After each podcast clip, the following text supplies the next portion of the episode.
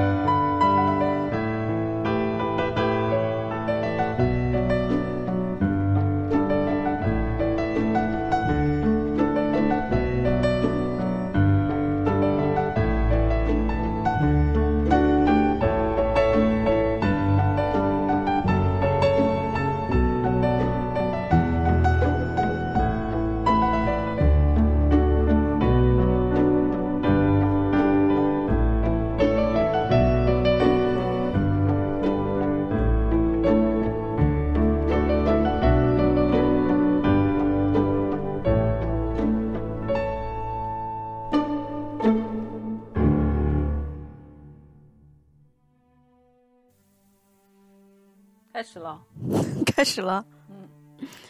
嗯、大家好，我是 A。我是 C，我刚本来想说口尼基哇，我大西，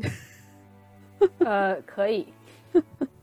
结果忘了。就是我们我们俩的那个外语的储存量够我们在每一个讲不同语种的作品之前撂一下，是吗？嗯，然后今天我们这是第四十期节目，哎，我有点呆，真的已经四十期了吗？你好呆我们我们如果每一个，我们如果每一期有一个半小时的话，那已经有六十个小时了。六十个小时就是五天。如果我们有一个超级粉丝，就一直播我们俩的节目，能连着播，不对，不是五天，我好呆，两天半，就能连着播两天半是吗？嗯，不眠不休的听。所以离离绕月球呃绕地球多少圈还还有一些距离。但是我觉得以陪伴来说，这已是一个相当长时间的陪伴了。估计已经走火入魔了。听我们俩的节目，连着听那个不睡觉，连着听两天半的话，所以要是我们拥有拥有粉丝的话，可以真的当成是粉丝是吗？为我们痴迷、痴狂。也可能就听完就吐了。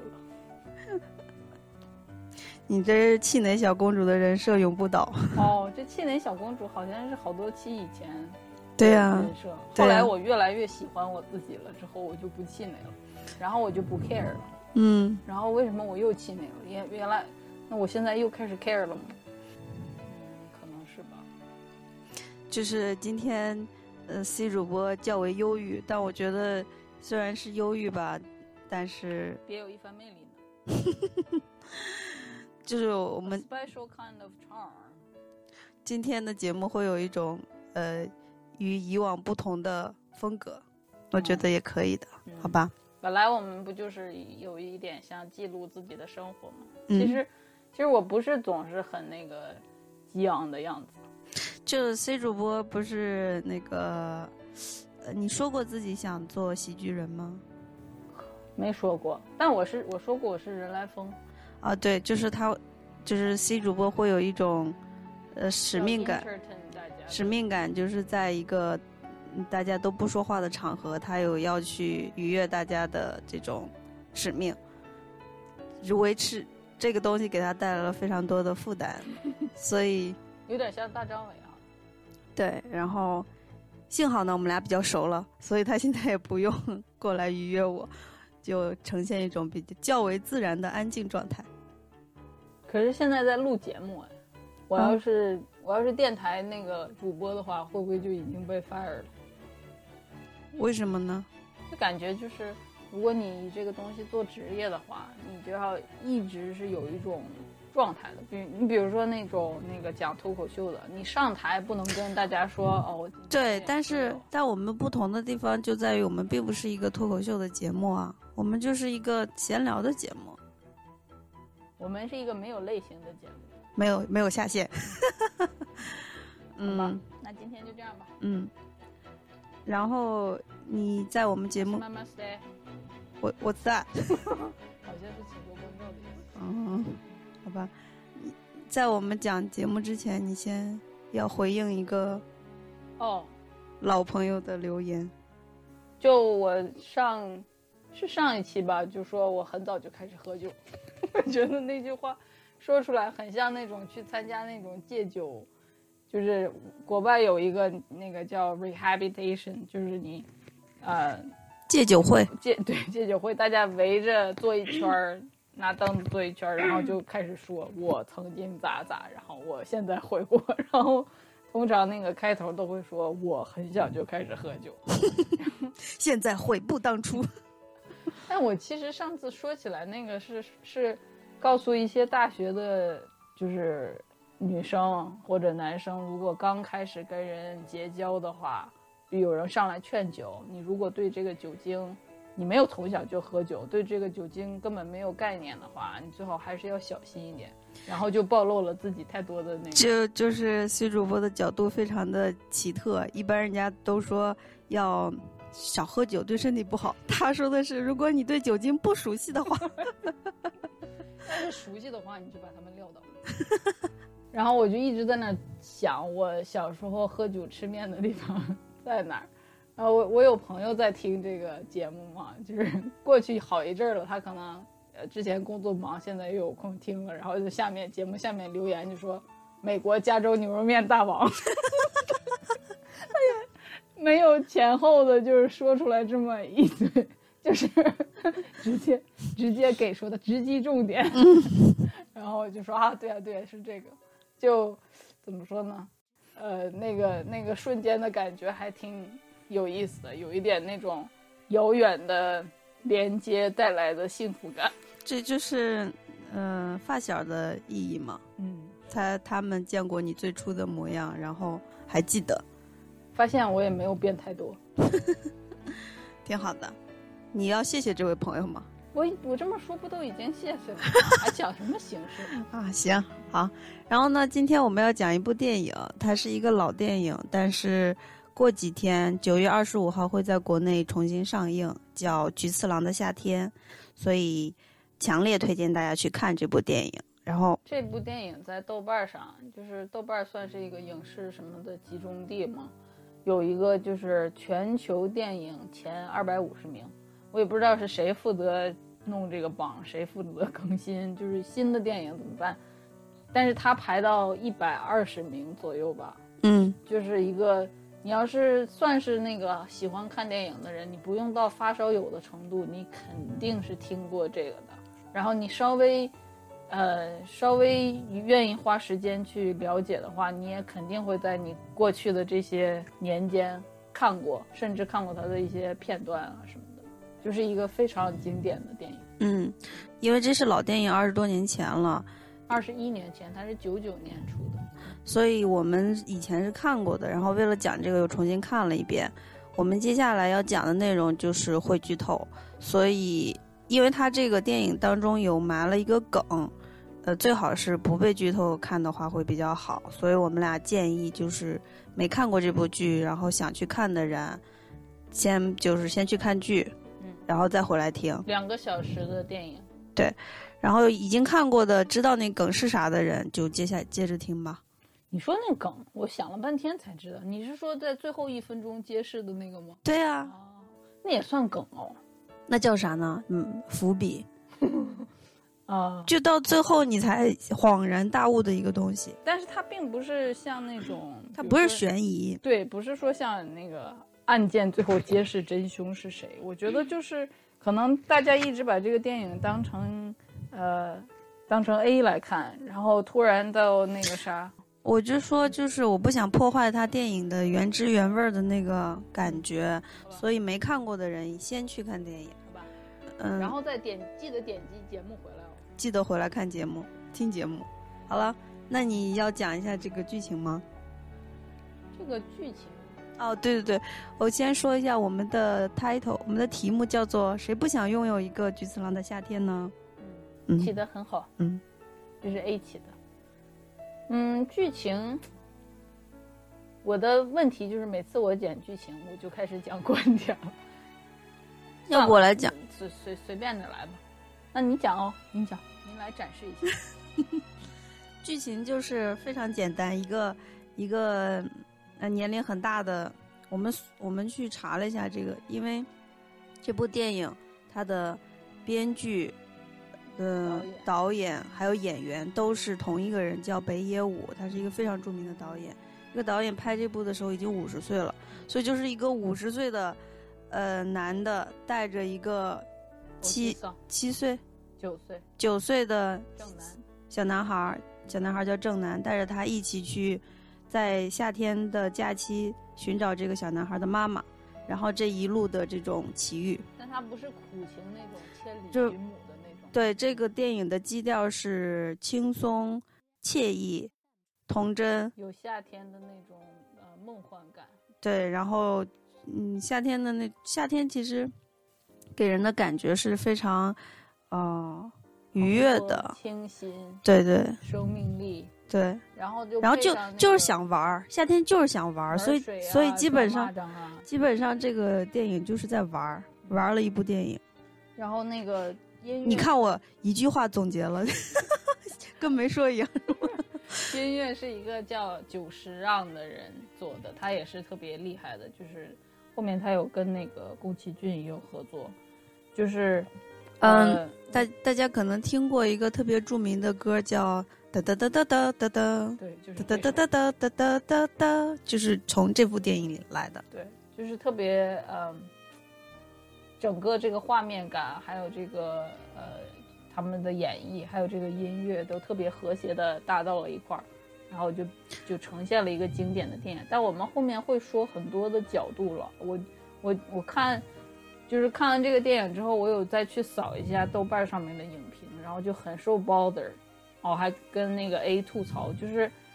大部分的影评就停留在啊温暖啊呃寻母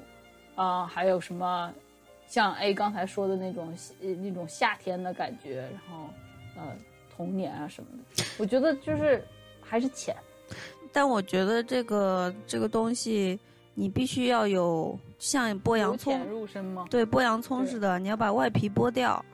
然后就比如说豆瓣上的一些影评，他们就是一层两层，然后像我们待会儿要说的，可能它就是三四五六七八层，这第八层可能到不了，就下地狱了。就是一个比喻。你要讲讲吗？我还想剧情补充啊，你那一句话太那啥了。嗯就是他这个剧情的展开有一点像，就是像是这个小男孩正南在写日记，就是他是一个那种挺乖的孩子。刚开始那个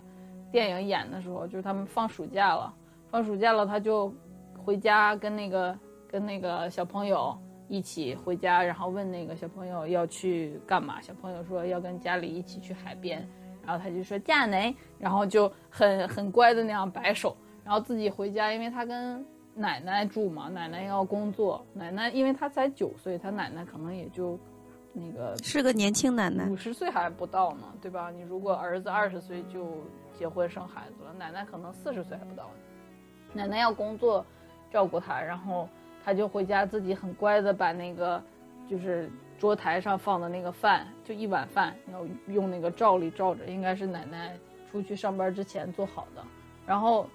我想我小时候每每次回家都有热饭吃，就我我妈就是在厨房现做好端上来，我就坐在那儿吃。你真是贵族贵族待遇。我我我们小时候就会像正南一样去吃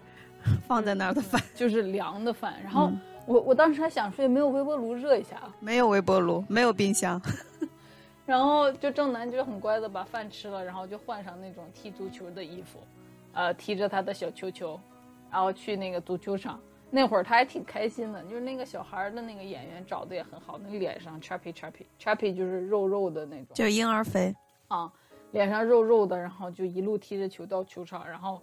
下一个镜头就是脸就掉下来了，然后就球场没有一个人，那个教练还过来很那啥的说啊，马索，这个放暑假了，大家都去玩了，你也去海边吧，就这样，就就是就我看这一幕的时候，呃，首先他是说，因为大家都是正常有爸爸妈妈的孩子，到了夏天，他们就会一家三四口，然后开着车去，呃，海边日本那那个时期特别的资本富足。就跟现在的美国几乎是一模一样。对，人家正常的爸妈会带着孩子去海边度假，就他们属于他们的夏天的假期，假期就开始了。嗯但正南因为没有爸爸妈妈，他只有奶奶，奶奶又要工作所以他就是自己度过夏天，感觉像留守儿童。有一点儿吧。嗯所以就是这会儿那个那个老师跟他说夏天了要去玩儿哦，然后就代表跟他说夏天了，你的朋友都走了，就剩你了，就听在正南的耳朵里，根本不是要去玩啊的这种对，但。但其实我自己作为一个玩心不死的大人，我看到老师跟他说夏天了要去玩的时候，我真的觉得很好，因为像我们国内的孩子是没有正当的玩的那种权利的。夏天了，记得写作业啊、对 你暑假作业、补习班，平时那个上课没空去的钢琴班可以去了啊，全天的。对，就是我当下会有一种这种，就是全社会都在跟一个小孩说夏天你要去玩呀，哦，我会是这种感受你。果然是拥有诗人的浪漫，因为我就是我本身是一个，就是刚才我说了，我好像是大部分时候是人来疯似的，但是光是我自己在的时候，其实我是有一点那种安静或者阴郁的，那个那个啥嗯那个样子。嗯，A 说我是忧郁小王子，忧郁小王子和气馁小公主。好肉麻，还有人来疯，怎么能 在一个人身上呢？然后那个，所以那个老师跟他说下要去玩的时候，我那会儿特别直面的是一种孤独感，就是我找谁玩啊？就是好消极。对，这个后面就是虽然这个呃正南他跟自己的好朋友分开的时候，好朋友已经说自己要去海边玩了，但是正南还是去他家哦叫他。另一个朋友，哦是另一个，你们是另一个吗小演员长得不一样吗？哦，是吗？他去找了两家，对他去找他第一家小男孩嘛，总是有一些朋友的，跟他说加尔雷的那个，嗯就是再没出现过。然后他就跑去谁家说，谁谁出来玩呀？就在人家那房子周围哦喊谁谁出来玩，然后那个人也没出来嘛。我我记记得那个名字叫什么什么几，什么几，他他好像就是跟他 say goodbye 的那个人。那有可能，可能这俩是一个人，嗯但是后面他又去一个楼房里，啊然啊后，那个我自己走。上去了。嗯过一会儿，人家一家人下来我就想开车走。我就想说，他去人家门外那家就是就是日本的绿化做的很好，门外有好多那些盆栽的植物，看着很。他就在门外叫人家叫小孩的名字，叫了三四声，然后在那安静的等着，然后没有人出来，他就走了。嗯，当时你看这儿的时候，你不是说很像你吗？对啊，我小时候就会那个，我到九岁之前吧，就在那个我们那边儿的一个小区，就离市中心有一点远，但是是新开发的小区，所以我们家才有钱在那儿。就我们家也不是大富大贵，你知道吧？就是那种经营的，我妈用心经营的一个中产家庭。然后那个就是我我的隔壁有一个姐姐叫敏敏姐，然后我们俩的卧室就是隔了一道墙，就是他家的房子和我家的房子隔着那道墙呢，刚好是我们俩各自的卧室，所以我们俩那个就是最最好的时期，就是我能敲敲墙，嗯然后他就再敲敲墙回给我。有时候那个敲墙是晚上睡觉前就说我睡觉了，然后有的时候就是出去玩了，嗯然后也经常就直接走到门口去他家前面敲门就说。敏敏姐出来玩呀！当当当，敏敏姐出来玩呀！就跟那个正南一样。嗯然后后面我到小学四年级的时候，那看来不是九岁前，四年级我几岁啊？十一岁，差不多吧。就我们家就搬家了，然后就嗯，我这么说的话，我想起来我，我在十岁之前都是在我我今天不可能，我今天要一直不可能不可能开朗起来？好怀念敏敏姐。嗯，希望敏敏姐能来听我们的节目。那个，我要 pat pat say 一下，就我突然想起来，就是九岁的话，因为我十岁之前都是在村子里跑的，所以我跟我弟十岁之前都是在村子里面就疯玩野跑那种，所以基本上我觉得我的童年是一个没有什么补习班，然后也没有暑假作业那，你童年也很惨，不是没有鞋穿吗？哦，但是待会儿我们会讲到，在小小孩子的眼里，其实那些东西都没有放在心上的。就是我童年的时候，真的是我每年冬天的时候，我的手脚都会生冻疮，就每年都会。然后后来到城市，最开始一两年还是会生，到后面就好了。这就是要不要讲那个你以前讲过袜子的事情吗？哦，就是之前我跟一个朋友聊天，他就说他是个是个嗯是现在的朋友嘛，他大人了，然后他就说，即使是现在，他也很不喜欢穿袜子。他就到哪儿的时候，比如说到机场候机，他就把鞋脱了，把袜子脱掉，然后就盘腿，那样就一切就 settle 了。嗯然后他就说他不喜欢袜子，我就想说，哎，那我喜欢袜子吗？然后我就说我在小小的时候，其实袜子穿，好像是没有袜子穿，直接光脚穿鞋。光脚穿鞋，所以鞋里面都是泥。要后来到了那个城市的话，也没有习惯穿，所以那一双袜子就穿很久。就把袜子当鞋穿，对，那个鞋外面那个袜子指甲指指指头指头那块儿就是就硬了嘛的那种，所以就小时候那个袜子对我的感，对我来说就不是一个很愉快的经验。但是到现在我就可以随你就发现原来袜子是要每天换的。对，但我小时候就是我妈一直要秉持着那个从小要教育儿童的信念，就每就经常我们会自己洗小袜子，就很正常呀，因为感觉那些家长都要这样要求。因为我也很不喜欢洗袜子，所以我哦 anyway 就是从小时候会有这么一个经历，就是袜子会干掉。感觉我们今天会提很多小时候的事情，因为对啊这是一个会让你想到嗯小时候的。这就是正南去找这第一个朋友，然后第二个朋友就是刚 C 说的，人家还嗯还在家，但是就是一家四口一家四口就开着车要去那个要去海边了，然后正南就对着他们的车屁股说这样呢，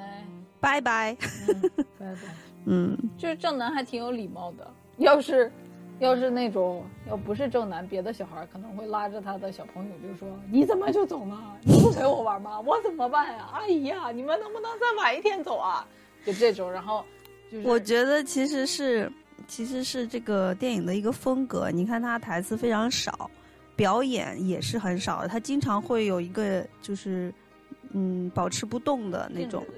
这是北野武电影的一个特点。对，就是就是那个人物的状态，他好像有点呆，嗯，但但都在那个里面。其实那个呆，我觉得有点像日本人民族性格里面的一种，就是像害羞，就是不说。对，他在 process，他在处理这些信息，然后他处理信息的方式不是一般的那种说出来、表出来，他就是呆着。之前那个谁，刘若英有一次参加那个上节目，她就说他演一个轻功戏的时候，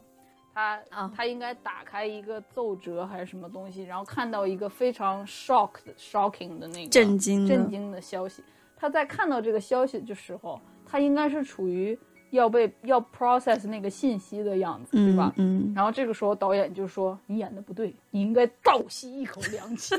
就是你不那么演的话，观众就看不出来你那个 消息有多 shocking，、嗯就是一个特别肤浅的一对对对个处理方法。对，对。但是那个导演没想过，他看到倒吸一口凉气就会被其他坏人发现，就说 他知道了。就是就是现实中你不可能真的倒吸一口凉气的，就是你有、很多时候你知道那种人命关天的消息的时候，你第一反应一定是愣住嘛。嗯，对吧？对，所以就是嗯，就是这个我回到这个电影，哎，我越说越远。一开始我就想说，这个正南是个很乖的孩子，嗯然后呢，这个乖到就是自己要去呃，要要自己换了衣服去足球场踢球，然后没有朋友在，然后朋友又一个一个走，然后他也不哭闹。要是我，我也不是我吧，要是一般小孩的话，可能就去奶奶打工撒泼打滚了。哭闹，就奶奶在那儿一个食物店，要给人打包食物，就当那个店员。要是一般小孩，可能就 哭着跑去，然后扯着奶奶的那个衣服说：“奶奶，朋朋友们都走了，没有地方玩，没有那啥。”可是你如果你说他如果这么做，奶奶心里得多难受，因为奶奶就是那个又要工作，然后又要照顾他的生活，然后这个时候你跑去奶奶跟前说。其他人都有地方玩，都去海边了，都那啥了，然后只有我留在这儿。那奶奶肯定是觉得，就是替你心疼，然后又又很无奈呀，又不可能把工作辞了带你去海边。我我是觉得这个，嗯，小孩的处理，除了你说的他的性格的原因，还有就是我觉得是北野武的一种方式，就是他不要这些冗余的信息，嗯，他不要这些就是过于情绪化的东西。对，但。但是你稍微有心呢，你能看出来他失落，嗯，对，这样的编排是为什么？对。然后这个时候就，天使一样的人就出现了，就是这个北野武和他演的这个大叔和他的那个他的老婆老婆，有一点好玩的八卦，就是我在呃看了这个电影之后，我就去看北野武的那个生平嘛，就他。自己是一个花边新闻不断的老头子，嗯，就是等会儿我们再说他，他身上其实有特别多的问题，然后一方面这些问题导致了他拍的电影，他从事的演艺事业特别成功，嗯，特别呃吸引人，然后一方面又导致他整个人的人生就过得乱七八糟的，也不能说我具有上帝视角就说他是乱七八糟，但绝对不是一个平稳的。然后呢，这个八卦就是这会儿演他老婆的这个女演员，就挺漂亮的，你记得吗？虽然穿了一个很奇怪的 T 恤，是，呃，是当时在跟他搞绯闻的女演员，就是他在这这个电影是九九年出的吧？九五年的时候，他他这个导演本人出了一场特别严重的摩托车事故。嗯，然后你看电影里面，他有的时候他脸有点僵，嗯，或者会那个肌肉会抽一下，其实是真的，因为他那个他脸整个，因为他你知道他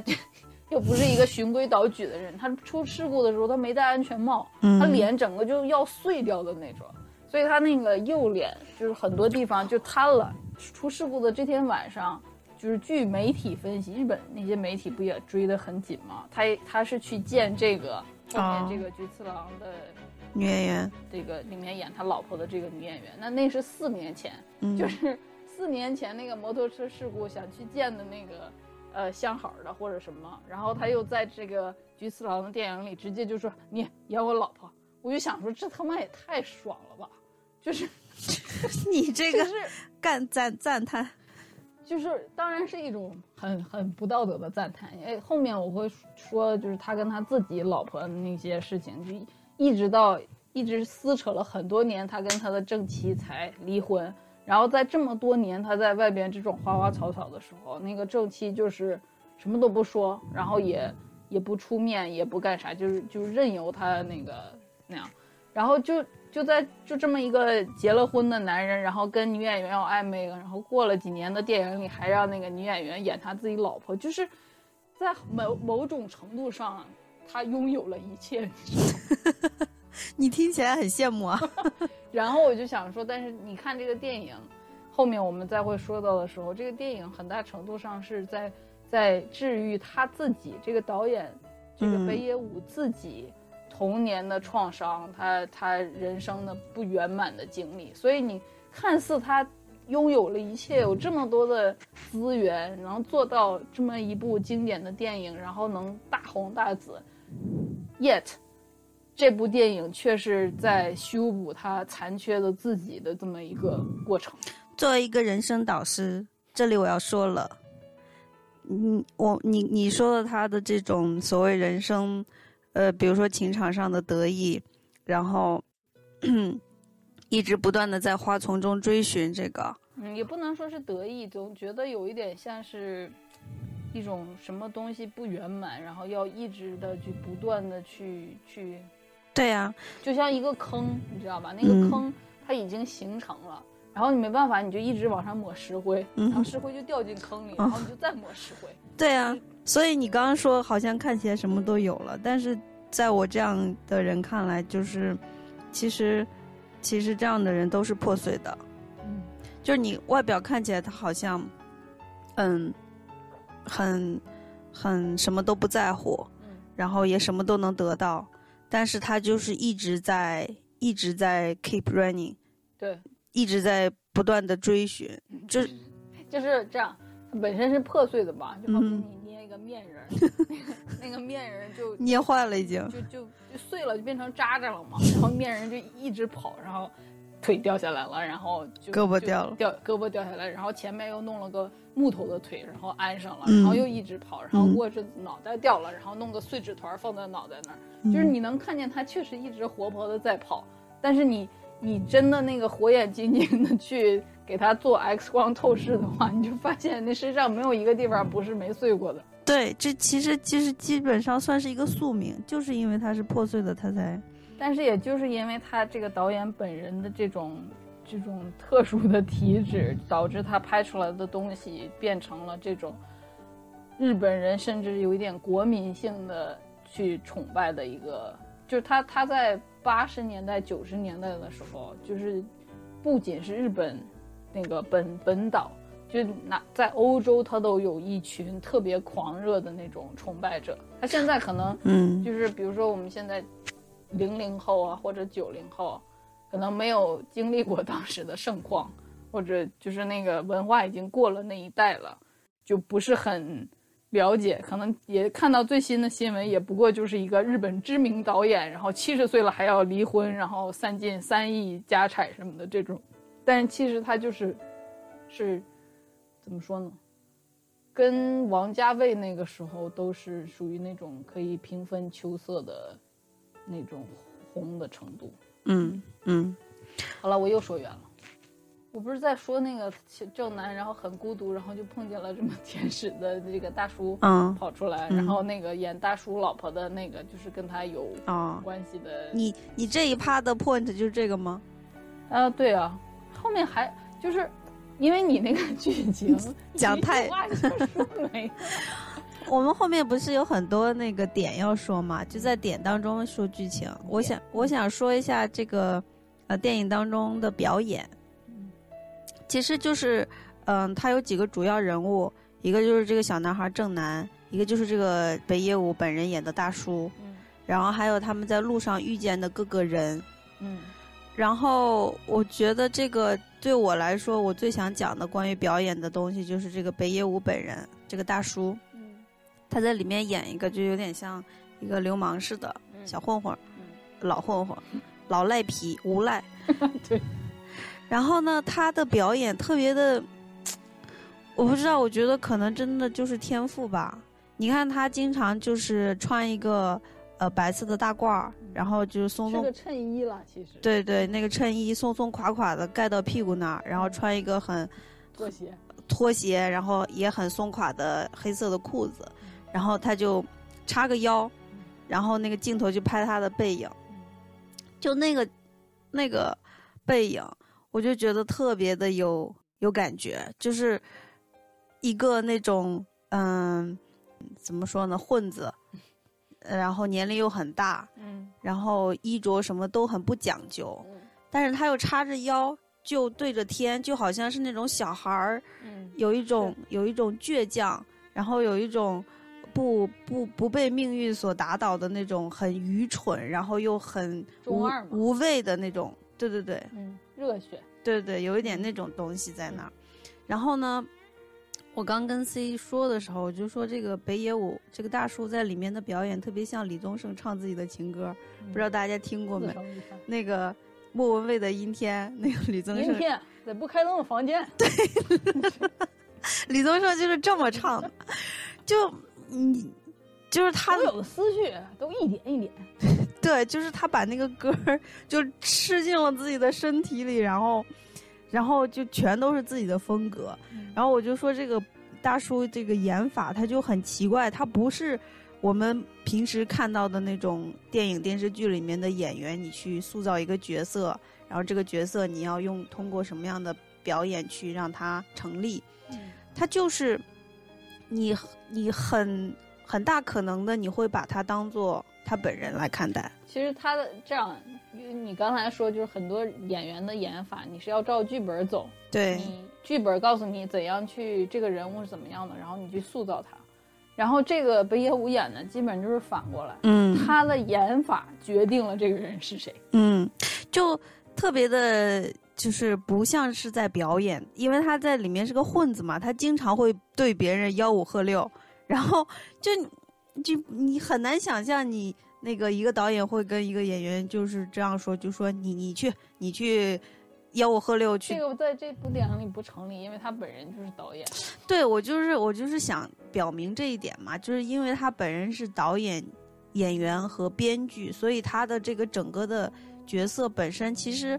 很多时候你不会觉得他是一个演员在演戏，对，你觉得他就是在过自己的人生，嗯，他就是碰到了这几个人，然后对人家吆吆五喝六，然后就是对对那几个小混混说：“快把钱拿出来。”这种就是其他演员你你觉得是在演的，嗯，因为他他们是正常的演法，但他本人就不是。你知道为啥？为啥？很大一部分原因是他年轻时候混过，哦，就是他本人就是在，就是接受采访的时候提起他年轻时候的经历，就是他小他是那个家里边的那个小儿子，然后他父亲是那种很普通的那种，就是叫什么是泥瓦匠啊，还是油漆工啊，就是那种蓝领的工工薪的阶层。然后他妈就是一个劲儿费劲的把这几个兄弟姐妹拉扯大，然后他的哥哥姐姐成绩都挺好的，他自己也很聪明，小时候都能考第一名的那种，但是就是不知道是哪儿长出来的这种反骨，就是就是不喜欢老老实实的过日子，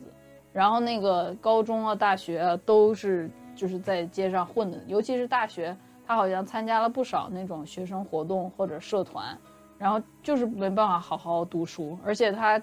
接受采访的时候就是说，参加社团才能碰见女生，就是这种。所以就是他的电影里面有很多这种混混的，就是他是、这部电影，其实如果你好多人只看了这一部电影的话，会以为他是一个就是这种温暖的大叔或者什么，他其实他是日本的暴力美学的那种电影的代表，他的电影里就是警察、混混，然后复仇的，然后那种那个要靠暴力解决问题的，就是十部里面有七部是这种题材。所以就是，就我其实是想说，因为他他不是一个专业的演员，嗯所以他谈不上什么演技精湛。他就是在演自己要演的故事。对他就是要演自己要演的故事，所以其实我觉得这个片子有一点半电影半纪录片似的。有一点，对就是，对，就是怎么说呢？这个是电影，其实是一个非常 personal 的作品。对我就是想说，因为因为我说的刚才的这个特质，导致这个电影当中有非常多的细节，非常多的 moment，它不是那种设计出来的，它就是在流动当中。这个这个导演他在那儿，就是真实生活当中的。你说这个纪录片这个角度挺有意思的，嗯就是如果这这个电影不叫《菊次郎的夏天》，嗯而是导演北野武带着一个小孩寻找自己的母亲，对对对也成立。对，但是呢又不完全成立，因为小孩是演的。对，所以这就是我的意思，就是他在一部电影当中加入了纪录片的元素。为什么呢？其实等一下我要说，但要不现在就说了吧。就是这这部电影其实是北野武给他自己的一部作品，嗯，就是这个这个剧里面，这个正南去他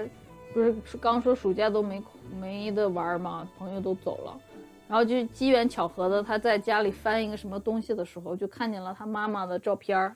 那个照片上面，他外婆抱着他，他可能就是个婴儿，然后他妈妈很漂亮、年轻，站在旁边。然后那个照片的背后有写一个地址，就是正南就觉得这一定是他妈妈现在的地址，所以他就要去找妈妈。然后这个大叔呢，机缘巧合的就被这个大叔的老婆说：“你去去陪他去那个找他妈去。”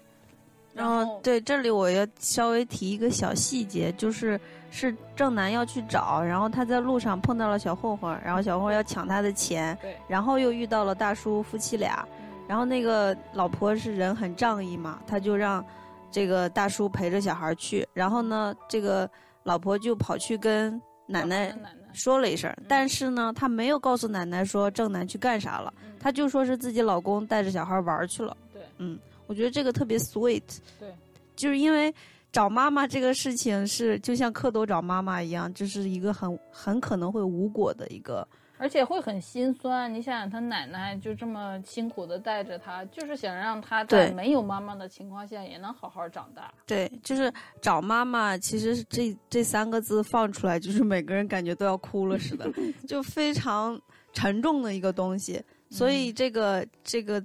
呃大叔的老婆，她不想在这个时候就告诉奶奶这个一个沉重的事情。对，对后面经历了好多种种的波折，就找到妈妈了。但是妈妈已经这会儿就涉及剧透了，妈妈已经就是跟自己新的老公、新的孩子开心的生活在那个那个房子里，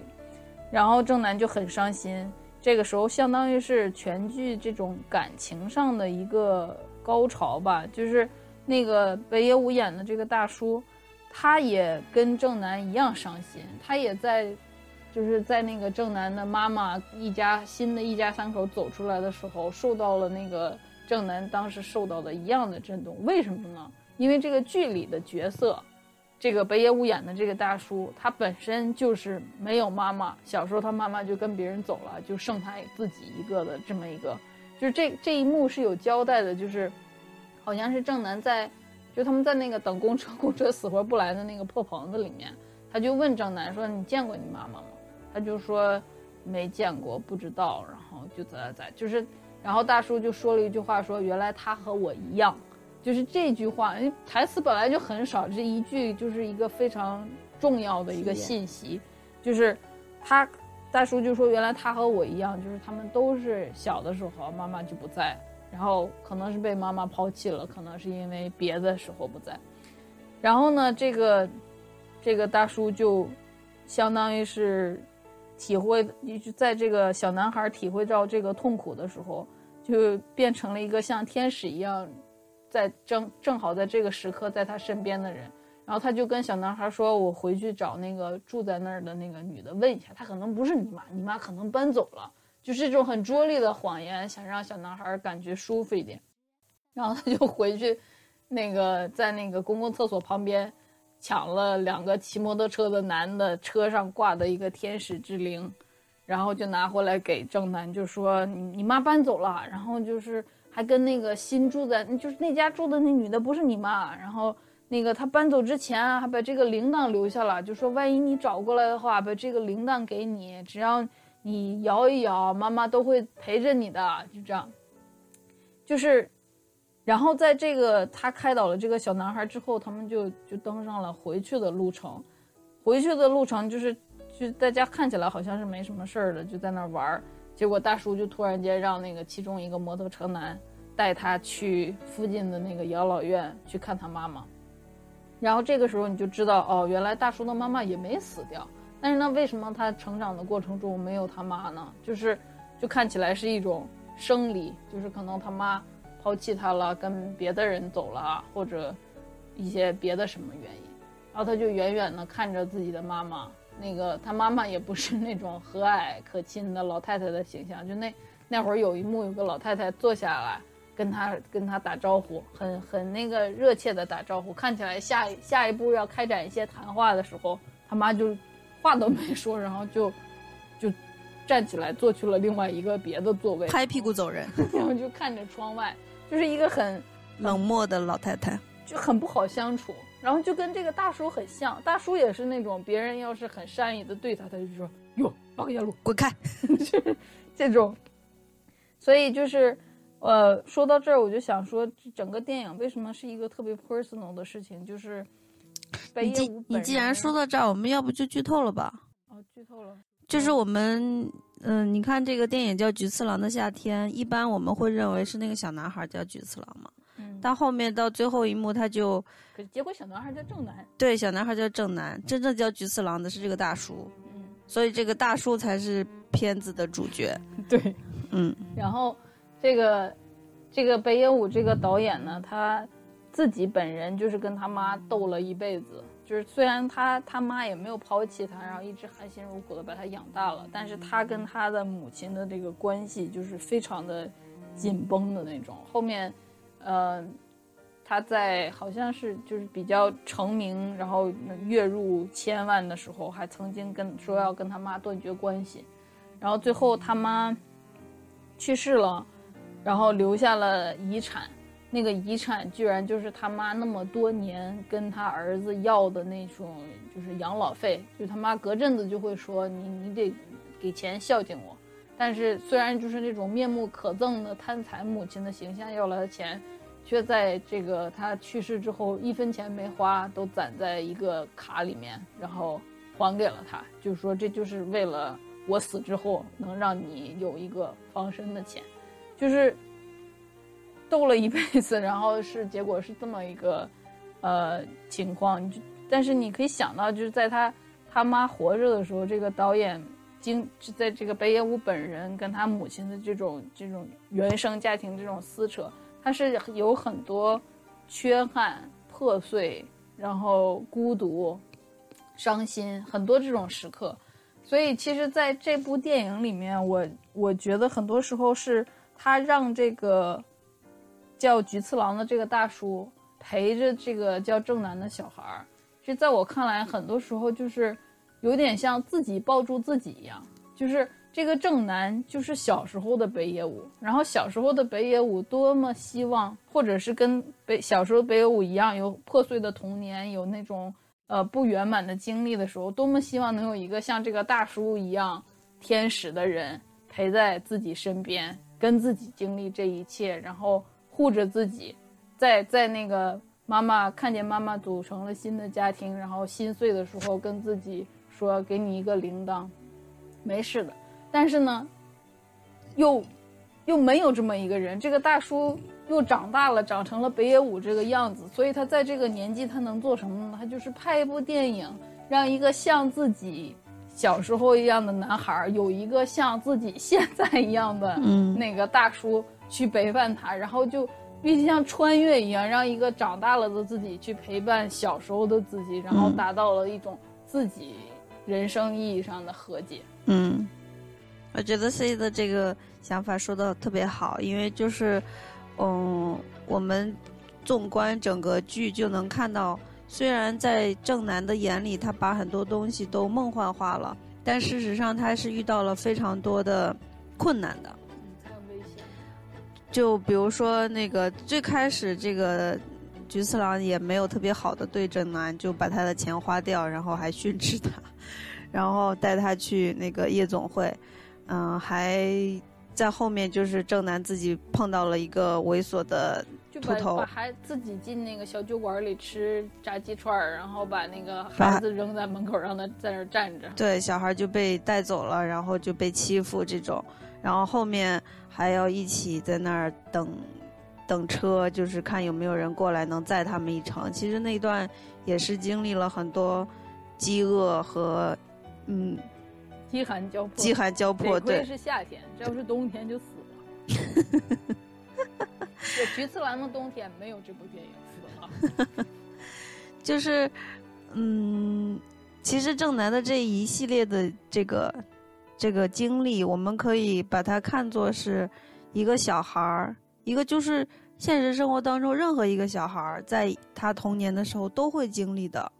事情。嗯然后不，其实不光是北野武，或者不光是菊次郎，就是每个小孩儿在小时候都会遇到。我我给你举个例子，嗯，就是这事儿我还没跟别人说过呢。哦，就是我高中的时候，都已经不是小孩了。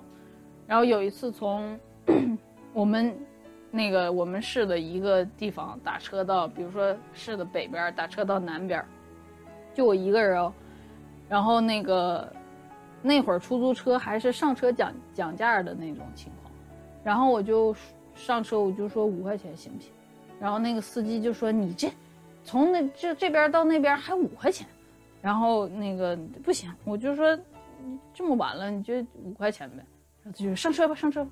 然后结果等下车的时候，他就说都走到这儿了，十块钱，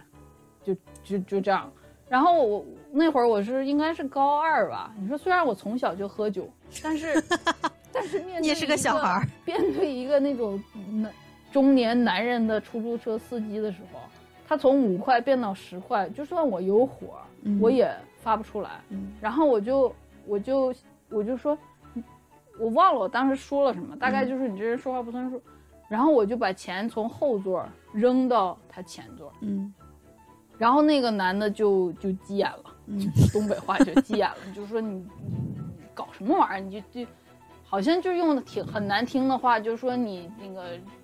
装什么大款儿还是什么之类的，可能更难听。我可能已经潜意识的把它忘掉了。嗯那意思就是说你你把钱扔这儿是不行的，你要捡起来递到我手里。嗯然后我应该是没那么做，但是当时我有我有害怕的心理，嗯我有想把那个钱捡起来给他。但是我如果那样的话，我就好像无法面对我自己。我可能做了一个事儿是，比如说把那个钱，就是从那个车座上捡起来，然后就扔给到他那边儿，就是 就做了一个补救，然后他骂骂咧咧的就开走了。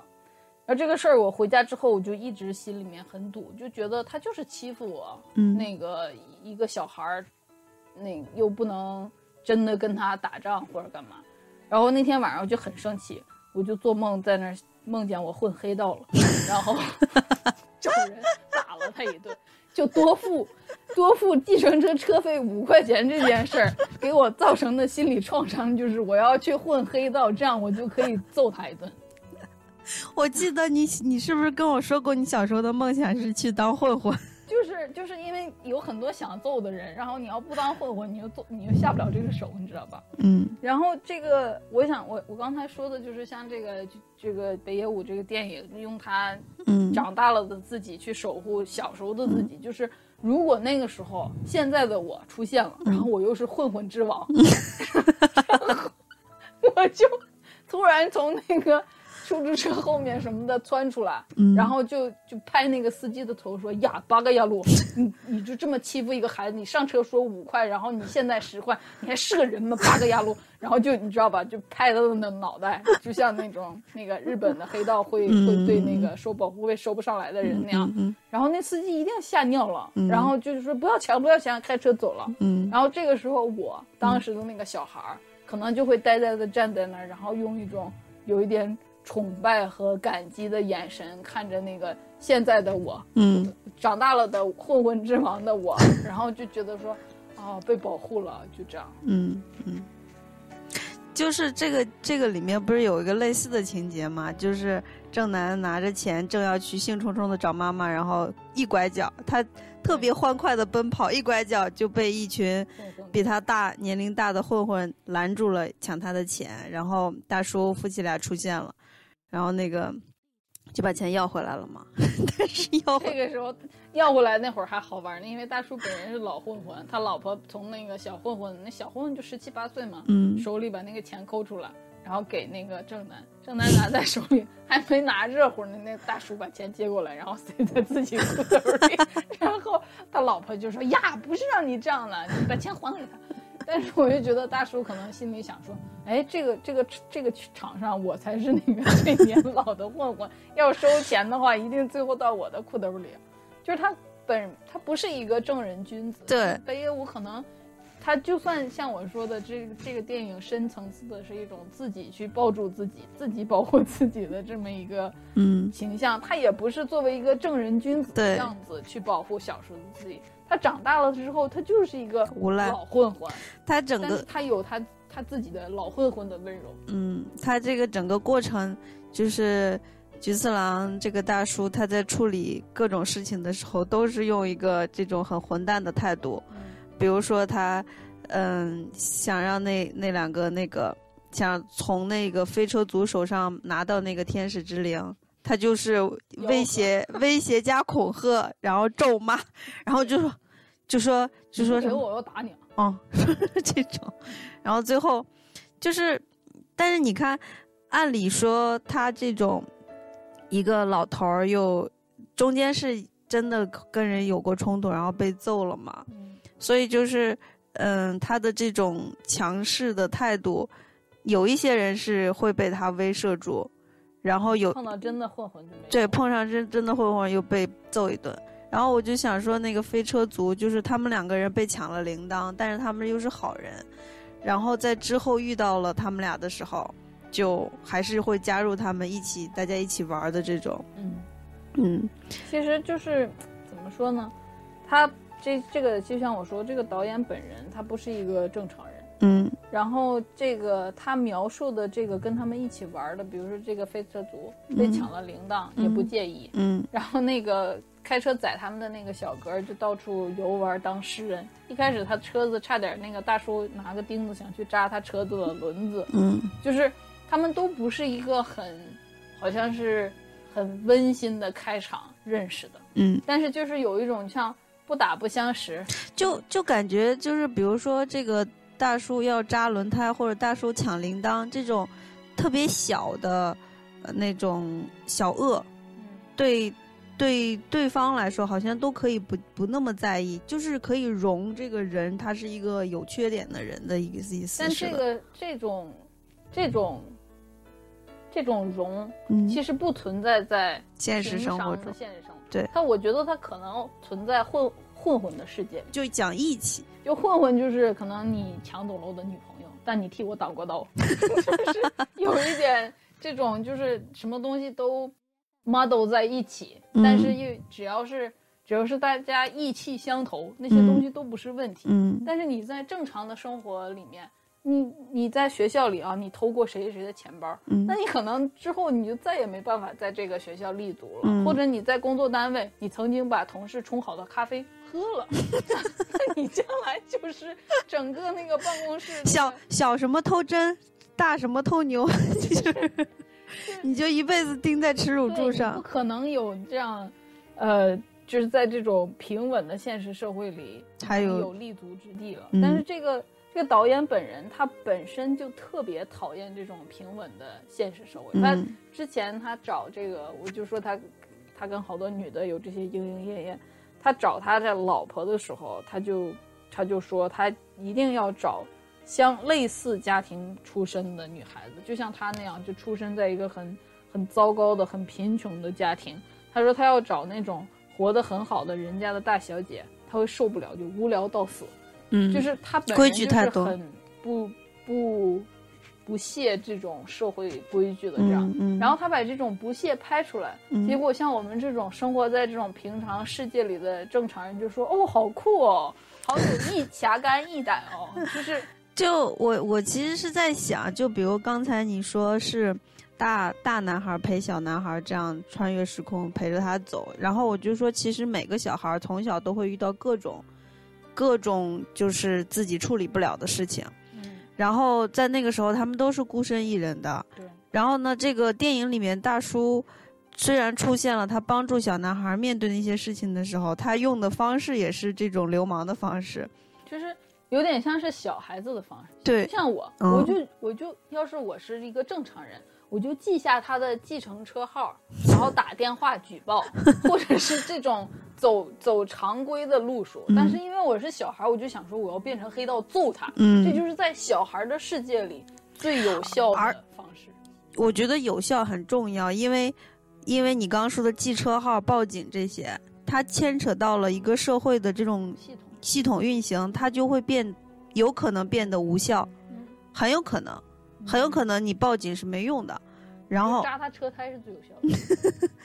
还有刚才你说像我们这种就是规规矩矩的人，看到电影里面的这种，其实我自己一直在思考，就是像这个大叔他干的这些小破小破事儿，就到底我们看电影的时候觉得就是很非常有意思。但是到底我们该如何看待这个事情呢？就是一个人他干那种小小偷小摸，然后这种呃小小的恶事的时候，他是真的不会当变成一个恶人吗？还是说，就是我们到底所人以我跟你说，为人的那种界限和尺度在哪儿呢？我跟你说，嗯你不能拿这部电影去思考那些问题。嗯就像我刚才说的，这是一个非常 personal 的电影。嗯这个 personal personal 叫什么？私人私人化的电影，就是大叔他他就像是一个小孩一样，他希望这些事情是这样发生的。比如说，他们最开始，他们打了个车，然后那个车就在那儿跳字儿。哦，就是那个正南被那个猥琐老头猥差点猥琐了猥亵了之后，那就哭了嘛。然后大叔就拍他头说：“哎呀，没没没关系了，这回我真带你去找妈妈。”然后他就打车。打车，然后那个计程车司机去上厕所，就把那个车和他们俩坐在后座就先停在路边。结果大叔就看那个车在跳表，然后跳表了之后，他就说：“我靠，这这这，那个这不是刮我的钱吗？”然后就说：“车我也会开。”然后他其实根本没开过车，他就我估计连手刹都没解，你知道？就就踩着那个可能离合呀什么的也没换挡，然后就硬硬踩着把那个车突突突开，然后车就冒烟，然后就突突突突突开开到后面那个就变成天亮了之后，那个车就。前盖也打开，然后车门也打开，就停在路边，然后看起来是他们俩在车上睡了一夜，就是那个大叔就把后车门打开，就跟郑南说：“喂，起来了，走了。”就是那车开着开着开到半路，他也不会开车，可能就抛锚了，那那烟都都起来了。然后他们俩就把那个车计程车扔在那儿就走了。你说这要是正常的社会里，你这不得不得被那个计程车公出租车公司报警，嗯然后还要现在的车估计还有那种那个车载录像什么的，嗯你肯定逃不了啊。嗯但是在一个小孩的世界里，就是啊，出租车司机上厕所了，我们付不起车费，我们就把车逃走，那个开走了，我们也没撞人，也没干嘛的，就把车那样停在路边。那出租车司机的那个出租车公司还要再花钱去搜索那个车，找到了之后还得送修车厂修，然后可能那个，呃，那个司机因为自己的车被人开走了，可能还会丢掉这个工作。就整个，如果你在一个社会层面上考虑，它有非常多很 serious 的 consequence，很严重的后果。所以所以你觉得就是尽管电影这样拍，但是比如说北野武本人并不会做类似的事情。我觉得他会，对呀，他会，但是他他他他成名了，他就有一种。所以我后面要说，他是一个很复杂的人，就是鬼才是吗？他，你比如说你这个，他是做漫才出身的，嗯做漫才出身的，你要你要装傻呀，你要讲笑话，你可能就是说，有一次啊，我的朋友咋咋咋，然后我就把他把他的鸡偷了，哈哈哈，然后他的鸡后来就就死了，哈哈，就是他可能是真事儿，你知道吗？我知道你的意思了，就是因为搞漫才的人，他就会把一些很荒诞的事情，呃，把生把生活过得荒诞，然后拿过来讲故事。所以其实这个大叔做的这些事情，他就是在有一点像，他没在过正常人的普通生活，他在过电影或者漫才当中的生活。然后在电影或者漫才当中的这种这种小事故可以理解。都可以理解，因为他就是为了呈现一个效果，然后为了表达一个他想表达的东西，他，他并不是贪那个人的钱你钱。不能去考虑那个严严肃的社会后果。你要真考虑那些，那些这些事情是不该做的。对，所以就是说，我们是这样理解这个这个电影，还有理解这个导演本人的人生的，嗯就是他是一个在过艺术生活的人，艺术人生。对，就有一点因为就是艺术，嗯、我们说艺术可以可以超越那个现实的规则，是因为它会有一些那个指导，就是精神层面的抽象的意义，所以就不是那么的需要用现实当中的规则去框它，对吧？就这样，对。但是我就想说，因为我们两个的生活环境还有体验，其实我们并没有接触到社会的所有方面。就以前我的那个有个同事还是谁跟我说，他是做那个供应链的，然后他就说，你知道沃尔玛一年会被偷多少东西吗？他就说沃尔玛一年他他他的那个货物，我忘了他说的那个百分比是啥，好像是百分之五这么高，会会被偷哦。那我们去超市，我们是从来没有想过可以把超市的东西偷走的。但是你想想，有百分之五的货物被偷，就这个事情是每天在发生的。嗯然后，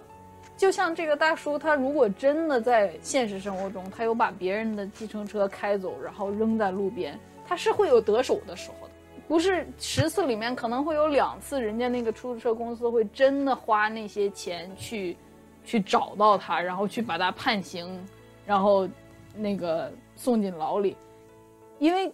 把他送进牢里也不能抵消掉那个 去找车修车的费用，所以可能很多时候那个像沃尔玛啊或者那些公司，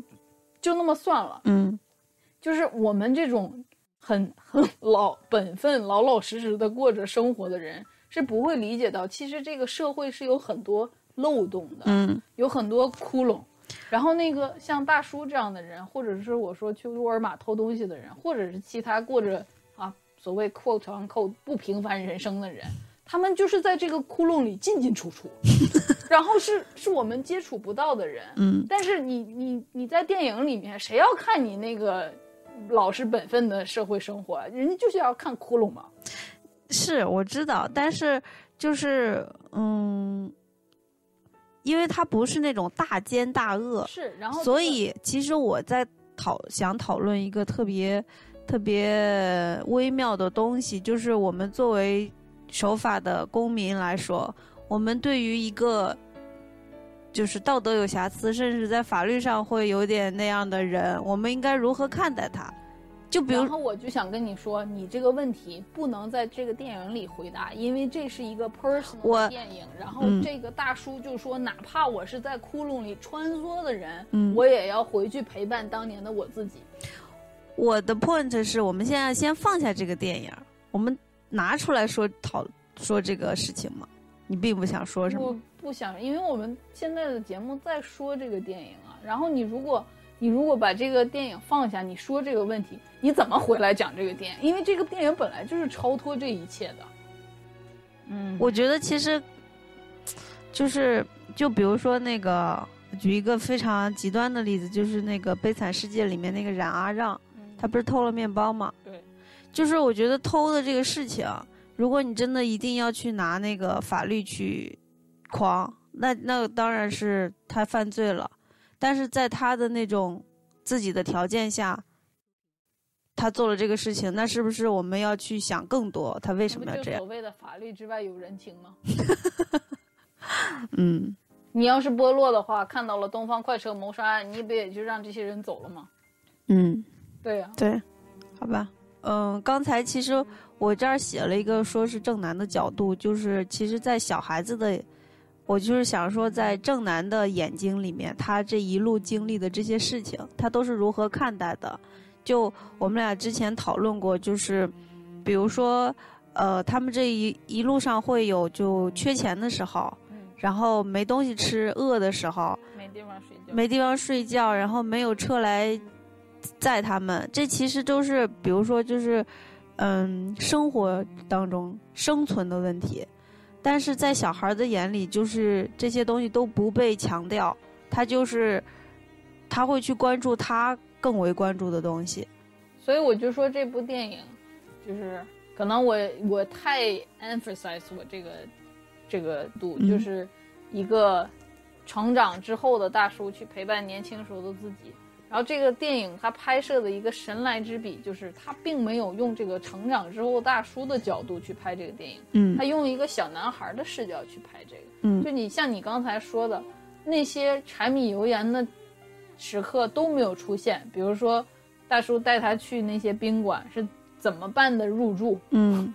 根本没有想，省略了。讲，因为你在小孩的角度，你是看不到这些事情的。嗯就就我小时候，大概初中的时候，有一次我妈带我出去玩儿，和她的那个以前的好朋友，他们都各自生了孩子，然后现在孩子都同龄，然后他们也好多年没聚了，就我们一起出去玩儿，去了一个有海滩的城市。那会儿我都初中了，按理说就是因为我从记事儿了就对担任班长之类的，就是后面我们又有一次出去玩，那次几乎就是我我我也是初中，但是包括大家坐哪辆公车，然后我们那个行程要去哪儿都是我计划的。但是那一次可能是有了一个什么质变吧，就在之前我妈带我们去海滩玩的时候，我不记得任何我们是怎么样到达那个酒店的，然后为什么住在那儿，或者是那个呃火车票是怎么买的这种。我就记着那个酒店的有一个花坛很漂亮，然后我们就绕着那个花坛玩儿，然后我就记着那个去那个晚上去那个饭店吃饭，然后就全是海鲜，然后第二天再去沙滩上玩儿，所以我能记住的就是我 care 的部分。对，就是好像小孩他记不得那种，比如说饿啊、冷啊、痛啊这种，这种痛苦的东西他记不得。比如说我跟你说，我小时候每年都会生冻疮，但我。但我不会记得我那个到时候当时有多难受，多多不舒服。我记得都是我们在雪地里面就是滚雪球啊，然后滚来滚去，冻疮越生越大。就就是我只只记得这个事实，但是当时的那个感受，都就是不不好的感受都不记得。所以这才是小孩，即使要争冻疮，也要玩雪球。对啊，所以然后比如说他们就是这个。影片当中有一段就，嗯，因为它这个整个是一个比较轻松的调子，但是有一段是就是不太轻松的，就是他们两个人在车站，就是有一对儿情侣把他们俩载到了一个车站，让他们在那个车站等下一个可以载他们的人，然后他们就在车站等了，其实是等了两天两夜，然后两天两夜他们俩吃的东西就是两个那个饭团。还是大叔从那个 前一个人那儿骗来的，对。就你看，哦，大叔还没吃着那个饭团，因为那掉地上了，他去捡，然后就头朝下栽进去了。对，就是在那个两天两夜当中，正南只吃了两个饭团，然后大叔什么都没吃，然后他们没有喝的，然后没有地方睡，然后就一直坐在那儿。就是这整个过程，我们如果在想现实生活中度过的话，是很难的，会很痛苦。很难受，这不可能，感觉后面就是两眼冒金星了呗。对，但是，但是你觉得为什么电影当中要穿插这一幕呢？为什么要穿插这一幕？是说让他们两天两夜在那儿等不着公车吗？嗯，就是小孩子会有的困境啊。就是虽然说这个最后他们一路上找到了那个妈妈住的地方，但是就是不可能容易的。嗯嗯，一个一个小孩子出去行走社会，总是要受各种各样的磕磕绊绊。然后他又，如果是我现在这个年纪的我去计划这个旅行，我不可能在哪儿真的两天两夜，不可能让我落到那个境地吧？我一定会先找好这个车站，然后找好车站附近的宾馆，然后再找好下一个车站。然后如果没钱了，那个手机会不会有信号？然后。实在不行还要打打幺幺零，就是这种。我我觉得是这样的，就是虽然你说是大人陪小孩儿，这个，但是这一幕就让我感觉，其实他找的这个所谓的安慰依靠，他也不是一个很坚实的依靠。两个都是小孩儿。对，两个都是小孩儿，然后这个大人他只是将将能够好像解决解决问题，但是他并不能够提供一个特别全方位的。周到的帮助，就是北野武长成大人之后，也就是那么个玩样的对大人。所以其实这一幕，我觉得可能就是像你说的，他较为真实的展现了这个旅途当中会遇到的困境。前面那些他要打哈哈，就是让大家不要深想，但是到这儿的时候，就是你没办法忽略了。就是我觉得这个可能就是一个。一个不经意当中，他要跟你透露一丝真相的底色，一一点点真相而已。对，一点点。他们两天两夜没吃饭，然后最后又走出了那个公共车的那个亭子，然后想想用那个扎爆胎的那个形式打到车，结果把一个车真的给扎成事故了，然后两个人就疯子跑走，跑走。他们俩跑的时候，我就在那想，两天没喝水没吃饭，这跑一跑不得晕吗？然后也没晕，然后就。跑啊跑，跑到那个就后面，开车载他们的那个小哥的车旁边，然后小哥就把他们载到了正南的妈妈住的地方。就如果你按情节这样看的话，这会儿他们还没吃饭呢。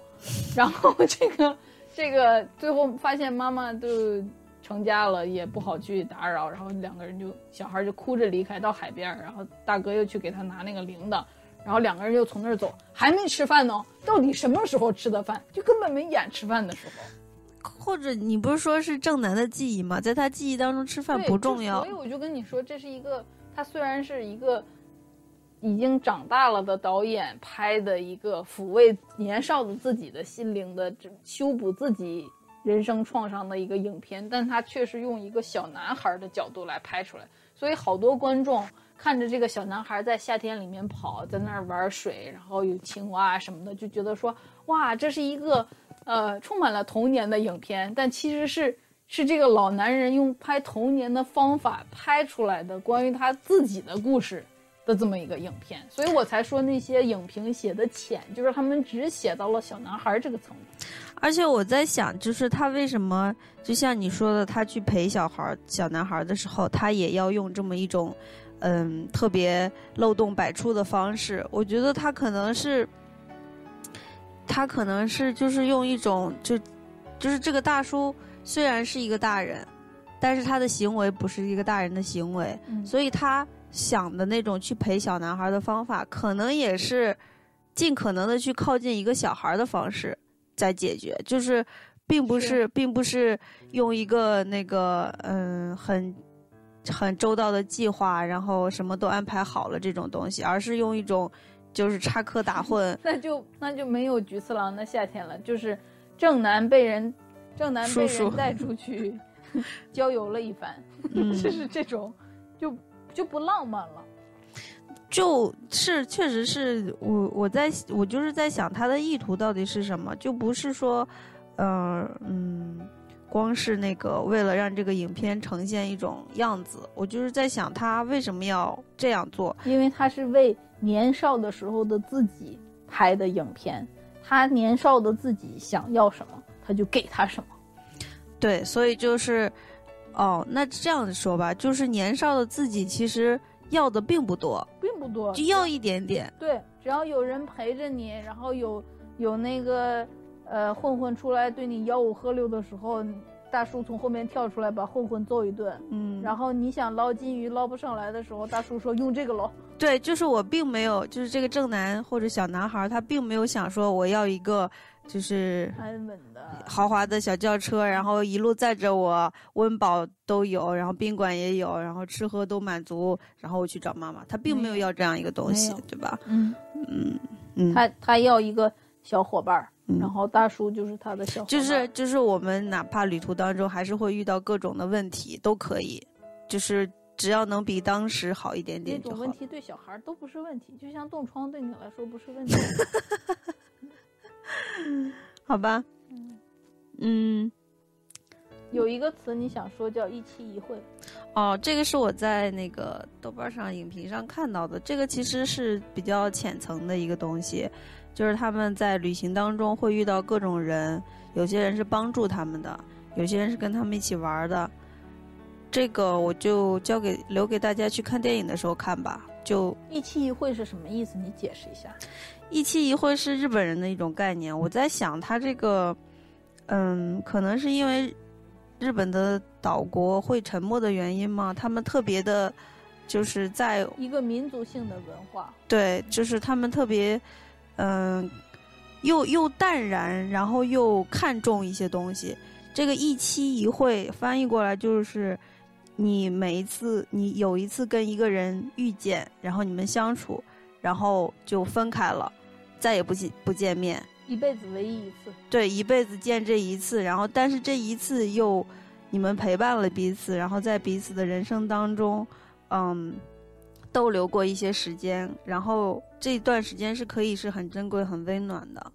但是就就到这儿了，大家分开之后也不会有很多的羁绊，也不会有很多的牵牵扯，就是又很潇洒，然后又很浪漫的一种概念。melancholy，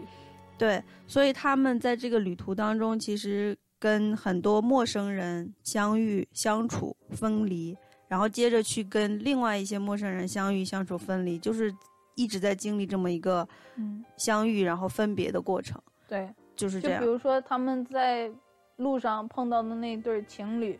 那个一开始正南把脸画的很很丑的样子，然后就说送我们一程吧。然后那个黄情侣中那个男的头上染了黄毛，就说不行，我们俩还约会呢。然后姐姐就很温暖漂亮的大姐姐就说：“哎呀，这么可怜，送他一段吧。”然后那个 大叔就跳出来说：“哦，谢谢了。”然后两个人就迅速钻进车里。然后后面有一段就他们在草坪上玩耍，那个姐姐就给了他一个后面正男友背着，就是那个有天使翅膀的小书包。姐姐就说：“你就这么背着它，然后就是天使翅膀就挥舞起来了。”然后这个姐姐算是这个剧里面，就是除了那个大叔的老婆，去去教训小混混，然后让大叔带正南出去。的另一个很正面的一个女性角色，就是正南没有跟年轻的女性有这么一个温馨的时刻。然后那个姐姐让他带着小书背着小书包在那儿跑，然后后面又让那个哥哥表演节目的时候，我一瞬间就觉得，要是我是正南，我就想说，可能妈妈在身边的话，这种这种来自女性的这种温暖、这种包容，应该就是这个感觉吧。嗯，然后。这个，就，然后就没了，就再也没有遇见这个姐姐。然后两个人就开车就走了。就是多少年后，如果正南长大了，可能会想起来这个会抛橘子的这个姐姐。这个姐姐可能在他的记忆里就一直是一个发光的一个形象，但是他不知道姐姐叫什么，他也不知道姐姐后面过得怎么样。嗯。然后，但是那个姐姐就在他那样一个颠沛流离的下午。在在一个很短暂的时刻，给了他一种像母性一样的那种温暖，然后就走了。但是他就在那一刻感受到了那一种，那可能对他后面的人生都有至关重要的影响。可能他后面遇到了哪一个女性，然后感受到了类似的感觉，他一下就会 fall in love 了。嗯，这个我就想说，就是。我不知道是因为电影这样呈现，还是说日本社会真的是这样。就是我觉得美国也有一点，就是因为这个国家发展到一定一定的程度，人与人之间的关系会变成，会有一种 courtesy，就是关爱。嗯，courtesy，哦，关爱啊。关爱。哦，好吧。陌生人之间大爱吗？不是，陌生人之间的关爱，就是因为在国内大家是一个人情淡漠的社会，但是在美国，比如说。大家人与人见面会打招呼，然后会问候，然后有什么问问题就会互相帮助。也是，就像我们去超市，再怎么样，那个收银的人也会说嗨。然后像像我们去中国超市，你就把东西放到台子上，你就开始刷，然后就刷完了就付钱。就比如说我刚来美国的时候，有一次坐错了公车，就是当时是人家。初高中的小孩坐的公车，我以为是我要坐的公车，我就坐上去，然后就开到了人家那个中学门口，然后司机就说到站了，到终到终点了，然后我就说那我我要去我学校该怎么办？他说我我也不知道该怎么办，然后我就下车了。你这会儿像正南一样哎。对呀，下车了之后我还给那会儿你刚到美国。对，我刚到美国，我就给我在美国的。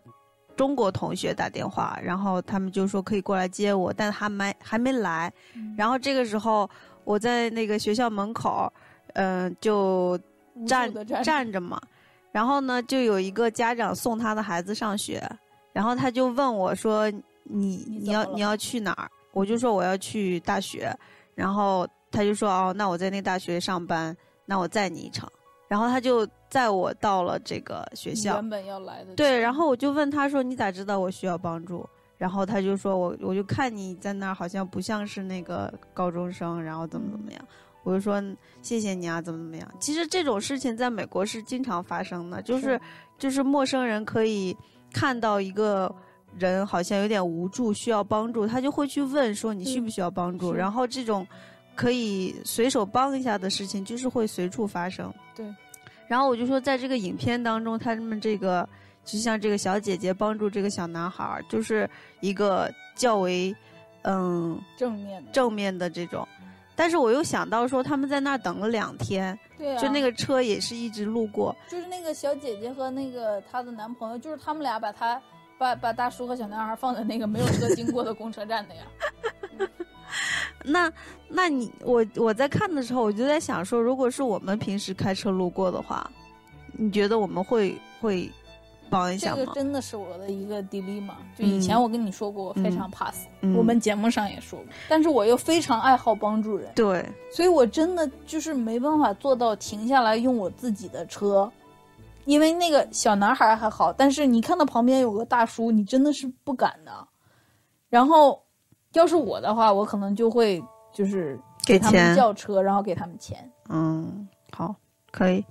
就是我给你打 Uber，然后这是二十块钱、三十块钱，你嗯。可以拿来付车费，嗯。嗯。嗯，好，还得亏我有钱，嗯。好吧？这个这个一期一会，这个其实我也挺喜欢这个概念的，就是尤其是他对小孩子是特别特别重要的，但是你又在当时不会意识到那个重要性的。就比如说我小的时候，每年夏天我都去我老家玩儿，然后我记得当时应该有一些当地的小伙伴吧，虽然我的那个堂姐、堂妹什么的也都在，但是肯定有当地的那个小伙伴儿。然后暑假过完了，玩完了我就走了。然后你可能就说拜拜，下个暑假再见。然后结果下个暑假我可能就，比如说升了一年级，然后要去上什么课后班，然后就没去。所以我那个跟那个小伙伴说拜拜，下回再见，就是那一辈子最后一面了。然后你说这个，我想起来我我小学有一个好朋友，然后升升初中的时候，他第一天跑来我家敲门，要跟我一起上学，我就说我我是另外一个初中，然后他就走了，哦然后他就再也没来找过我。哎，你伤了他的心，那我上另外一个初中，我怎么办？你们俩就就是十八相送啊！你先送他去上他的初中，他再送你去上你的初中。小孩是没有那个能力处理这么复杂的事情的，所以我小时候好几个就是关系好的小伙伴就是失联嘛，因为小孩连联系方式都不会要。没错，所以我就说这个一期一会，就是当我想到看这个电影的时候，我就会想到，比如说我在我老家玩的那些小伙伴，可能就再没见过了。然后我也不会记得他们的名字，连脸什么的现在都都没印象了。但是你说，他真的在我的生活中没有意义吗？有意义啊，因为我每一每一次想到在我老家度过的夏天都是开心的，然后像像嚼泡泡糖一样，又又甜，然后又嘣嘣嘣的，这这什么例子？然后那那种体验就是他们是贡献了很多的，就是这个这个小伙伴已经这个一期我们的这个一期一会已经以另一种形式存在在我的记忆里，存在在我的这种对成长的理解，甚至在我现在长成一个什么样的人的这种，呃，它就都在这个里面。然后，但我觉得，你看，他说一期一会，除了你刚说的这些之外，它还有一个意义，就是分离的时候不要纠结，这个我做不到。就是大家如果知道那个是分别的话，我我真的我我我不是很能处理分别。就是我们我家在我高中之后，我我高中高三的那一年，我家在这个城市的另一边儿买了一个房子，然后一因为一些原因，就变成我爸我妈他们是两个房子两边跑，然后我自己就住在那个旧房子，因为我要准备高考，然后那个旧房子离高中近，然后我就在那个旧房子里度过完了我的高中，然后后面我就去上大学了。我去上大学就离开了这个家，我就去住大学的宿舍，而且我大学很远嘛。然后等我在大一回来的时候，那个老房子就已经卖掉了，然后我就没有跟那个老房子做过任何的那个离别。我甚至连去那个小区我都不能去，因为我没有跟他做离别。然后在我的印象中，我的、我的、我在我们家的最后，我在我们我故乡的最后一处房子就是那个老房子。但我上了大学之后，每一次我回家，他就是，我就去的是我他们后面买的那个新家。然后那个家连我自己的卧室都没有，因为就之后我就一直住宿舍，然后大学完了弄研究生，然后又工作，然后又出国。就就是那个老房子，它既再没有存在过，它又永存在我了，在我的记忆里。嗯，那我想问你是，他们没有机会给你做离别，如果给你机会做离别呢？我感觉我不敢去面对，就是这件事情发展到这样一个程度，有我的责任。就是我没有说你们卖房子的时候你要告诉我，然后我要去，呃，说拜拜。就是我没有要求这一个，然后他们也没有考虑到这一层，但我觉得更多的是我没有要求，然后就就这样就没了。嗯，然后我就觉得，如果你说一期一会的话，那我跟那个老房子也是一期一会，可能我们就那个期比较长而已。嗯，然后现在就就就没了。然后我如果你用一期一会的这个，我还能理解，就是它，它永它反倒是因为这样而永存在了我的记忆里。嗯，但如果你让我跟他做一个分别，那个分别对我来说就好像要把它给给亲手给埋葬掉。然后要亲手了结，然后我是我是做不了这件事的。我觉得怎么理解呢？就是对我来说，我会觉得说，就是嗯，做减法，就是不是说他不在了，而是说我承受了和面对了这个分别，然后我接受了。我觉得我们哪一次可以再讲一下这个分别，因为我我没有说我做的对，我确实做的不好。但是它就是我现在的这么一个情况。我也就我觉得对于分别，我好像有点后知后觉的感觉。就是，比如说我高中有一群关系很好的朋友，然后我当时大家都很伤心，然后很焦急，就说以后怎么办之类的。当时我想的就是，这有啥？想见面就见呗，反正我们还会再见面的。然后 就发现好像你就是不谙世事。好像有一点那样吧，就好像大家很快的就接受了那个现实，然后我就完全不知道现实的力量有多大。我就想说，想见面就见呀，然后后来才慢慢意识到，这个并不是想见面就见，因为你这个想见面的这个这个动力，并不一定就是能够大到让你。拨开你现实当中的这些，不一定让你能脱离现在生活的轨道，再回到以前的那个轨上去。对，所以就是当我意识到，好像真的没有不散的宴席这么回事之后，就我当时的那种就是，呃，焦急也没有了，就是我也不着急见面了，你知道吗？你这也太，你就接受了一切吗？对，就好像首先你没预料到一切，然后你又迅速接受了一切，你你有什么 指望吗？所以我觉得我我可能挺适合一期一会的。你不是适合一期一会，你你适合你适合无牵无挂。嗯，不知道，就你你说，我觉得我刚才说的角度是我能理解一期一会这个事儿是。他把一个我理解不了的分别加上了一个浪漫的含义，嗯，然后就就变成一个我能理解的事情，嗯，我觉得这算是你一个怎么说呢？一个优势吗？就是对我来说，这些情感好像都是羁绊，都是一个沉重的负担，像一个一个哑铃啊，什么包袱一样挂在我身上。但是对你来说，他们就好像是一杯水。然后你喝下去，尿出来，他们也确实被你吸收了，也确实跟你的身体融为一体了。但是并不是你的负担，你还是能轻松的活着。真的，这是一个优势。所以我就想说，在我看来，一期一会就是有这个含义的，就是它必然包含了你在分离时候的潇洒，就是就是人生就是一个不断前行的这么一个旅途。然后你他们这些你遇到的人就是一个车站。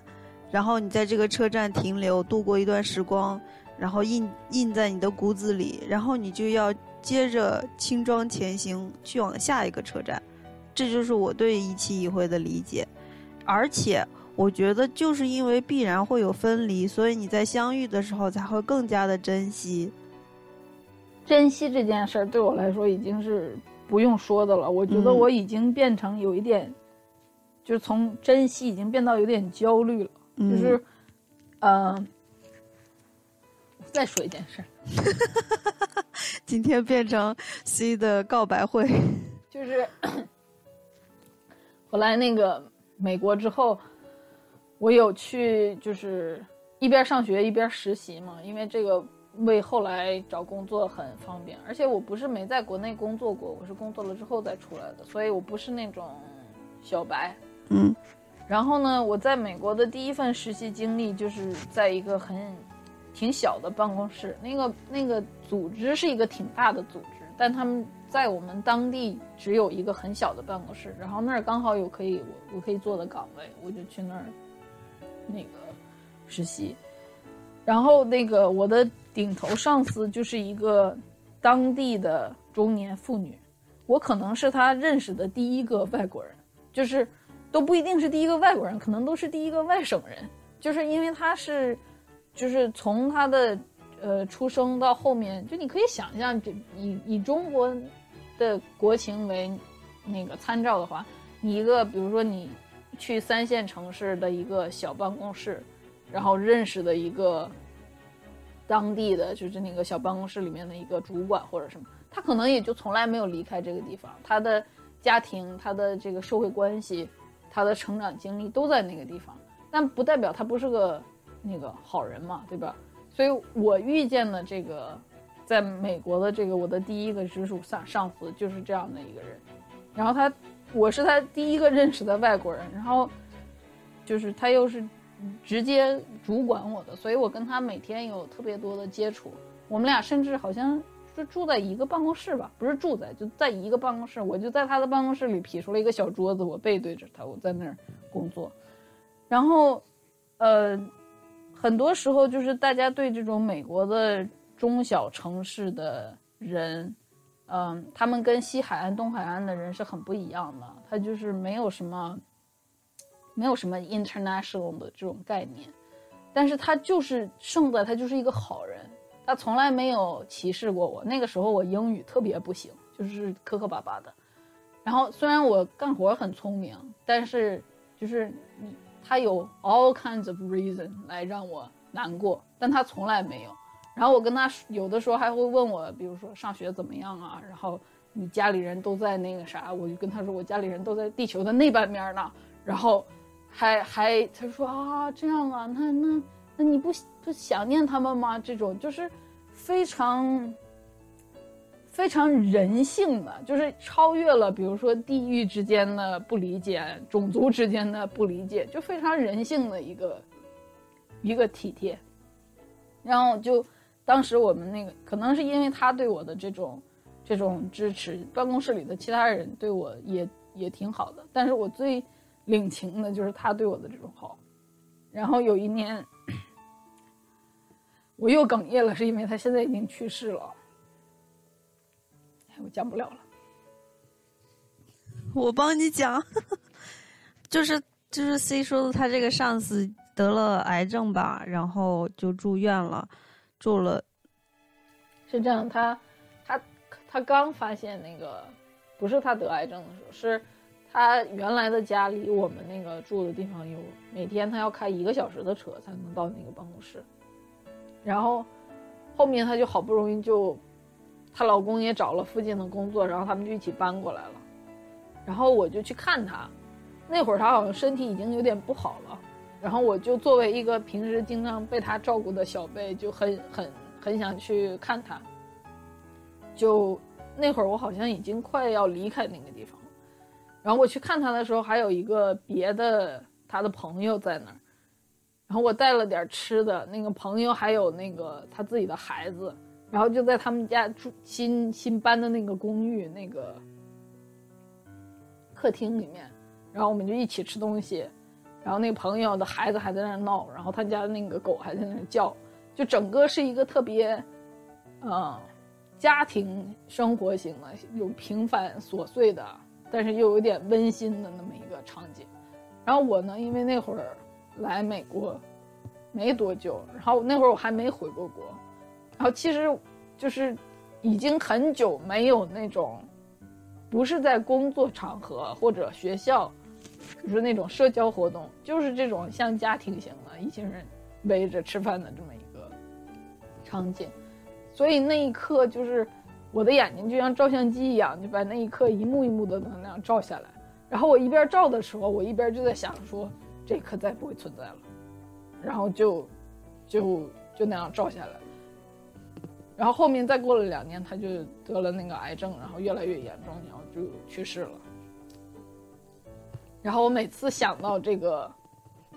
这个他的时候，我都会很庆幸当时我把那个那一幕照下来了。但是就是，我们刚才不是说就是那种你在那一幕要珍惜嘛？就是我的那个珍惜就像一把剑一样，一直就悬在我的上空。就是稍微有一点好的 moment 的时候，我就立刻要把它给照下来。你让我觉得你以前是受了多少苦啊！嗯就是嗯我不就是那个就叫那个高敏感型的人群吗？嗯嗯，就是你可能觉得没什么的事情，但是在我这儿都是一个大风大浪。嗯嗯嗯，说完了，嗯，我我就在想，对对比你来说，我还真的是没没心没没心没肺。但我觉得也不全是吧，就是，哎，我我我也嗯，我不知道，就我可能真的跟跟你不太一样，就是我觉得特别呃美好或者怎么样的瞬间，都不是你说的这种什么天伦之乐啊、家庭温馨啊，都不是这种东西，都是一种特别文学化的、哲学化的那种很跳跳离现实生活的东西。你比如说，开车路过，然后会有那种他们做活动的时候会绑的那个气球绑在那个呃树上，然后因为活动做完了，但气球又没摘掉，或者只剩下最后一个气球，然后我们路过的时候，那个风就会一直吹着它，就往上这样飘，这样飘，然后那个 moment 我就会一直记得，就是我会觉得它是一个。嗯，很很有诗意的场面。个人每个人体质不同，嗯嗯嗯，有些人血热，我也不是，你也不是不去体验这个世界，但是就是就像我说的，我所承受的那些东西，嗯，对你没有在你那儿没有回响，但是你说的那些气球的那个，可能平时我也看不到。对，就是我刚说了，我我更介意，就是你特别看重的那种世间的温情，这些东西对我来说真的挺。比如说，我到美国已经很多年了，然后我也没回去过。然后之前我妈会一直跟我说想我呀什么的，但是我就一直都没有这个情绪。直到有一天我去那个超市，然后就看见那个超市有一有一部分它摆的是那种。嗯，超市的那种皮包特别便宜，但我一看见那些，我就会想到我妈，我会在那个 moment 会想念我妈，但是那个真的是都好多年第一次有那种情情绪出来，就是你妈听到这块儿也想说，怎么我就配超市的皮包？我看见那个时候，你连想到他的这个情景都很 judgmental。就我我看到那些皮包的时候，我就想到我刚来美国，然后有点钱的时候，我就花大价钱给他买了一个皮包寄回去，然后他他当时拿着那个包，他会觉得那个包太贵了，他配不起，他就想把那个包送给儿媳妇儿媳妇儿，然后我就跟他说不许那么做之类的。但我现在看到这个包，我就就是有一种很复杂的情绪，就想说我当时可能因为青春年少就就买一个不适合他的东西，但其实那个东西对他来说也不一定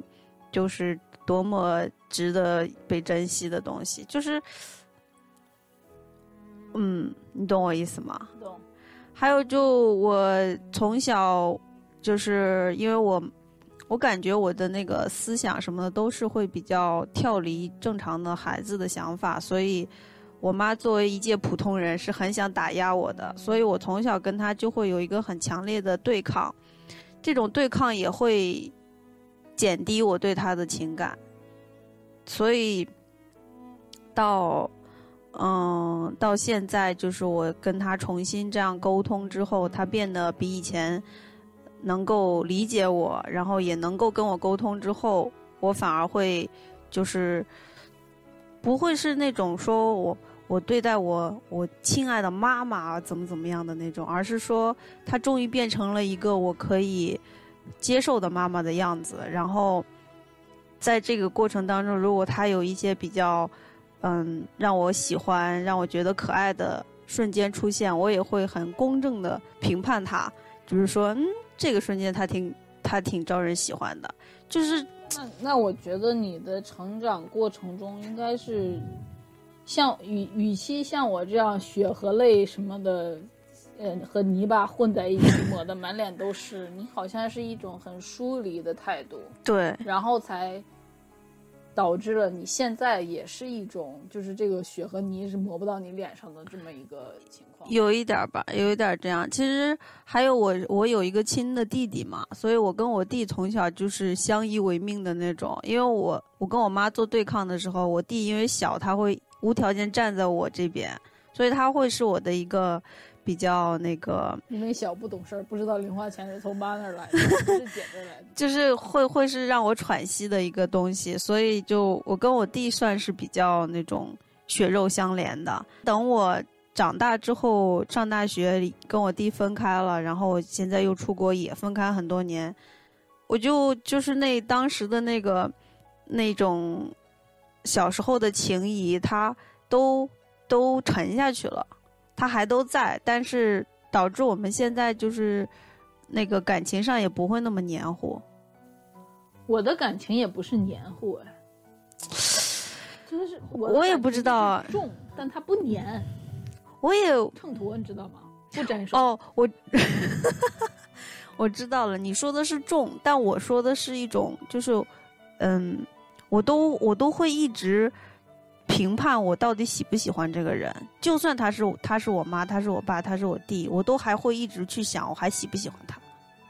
我不会想我喜不喜欢他，就是我会可能过于感恩，就是像像这个我说的，我这个美国的上司，他就是一个很平凡的父母。对，如果我挑他的话，他是有非常多，而且他说话会带这边的那种口音，乡村的那个口音，就是是。如果用你的那个标准去评判的话，它不是一个多么……我不是说讨人喜欢，我是说他对不对我的胃口。就是我好对我的胃口呀。嗯，我好像会对那种就是，比如说在我高中的时候，我就会相对于我的妈来说，我会更喜欢我的朋友。嗯，只有只有能够，呃。完全的理解我和支持我的那个人，才能得到我的欢心。好吧，就是，就是我就是那种霸道总裁，我对全世界所有，我对全世界所有人都冷，只有对，然后我就是那个滥情的。嗯，嗯，对，就是我觉得应该是因为这个电影，虽然它看起来好像是一个童年啊、夏天啊什么的电影，但是因为我们看到了那个。我们看到的真相就是，这是一个长到五十岁的老老男人导演为小时候的自己呃所做的一个遥遥远的修补，所以可能是因为他的这个 personal 的角度，就让我们想起了很多自己感情上的事情，然后才也变得很 personal 吧。嗯。好吧，扣题了，嗯，结了吧，嗯，好，那我们今天就先到这儿了。然后，呃，记得要去看这个电影哦，九月二十五号在国内上映。可是上映的那个就是相当于是一个怎么说呢？新新上了色的版，也可以看老版的，是一样的，对吧？哦，我就说电影院可以看，就去电影院看吧。哦，要不然的话就要去网上。对啊，对啊。然后再再做个宣传，就是记得去小宇宙 APP 上搜 AC 闲聊，然后订阅我们。为什么呢？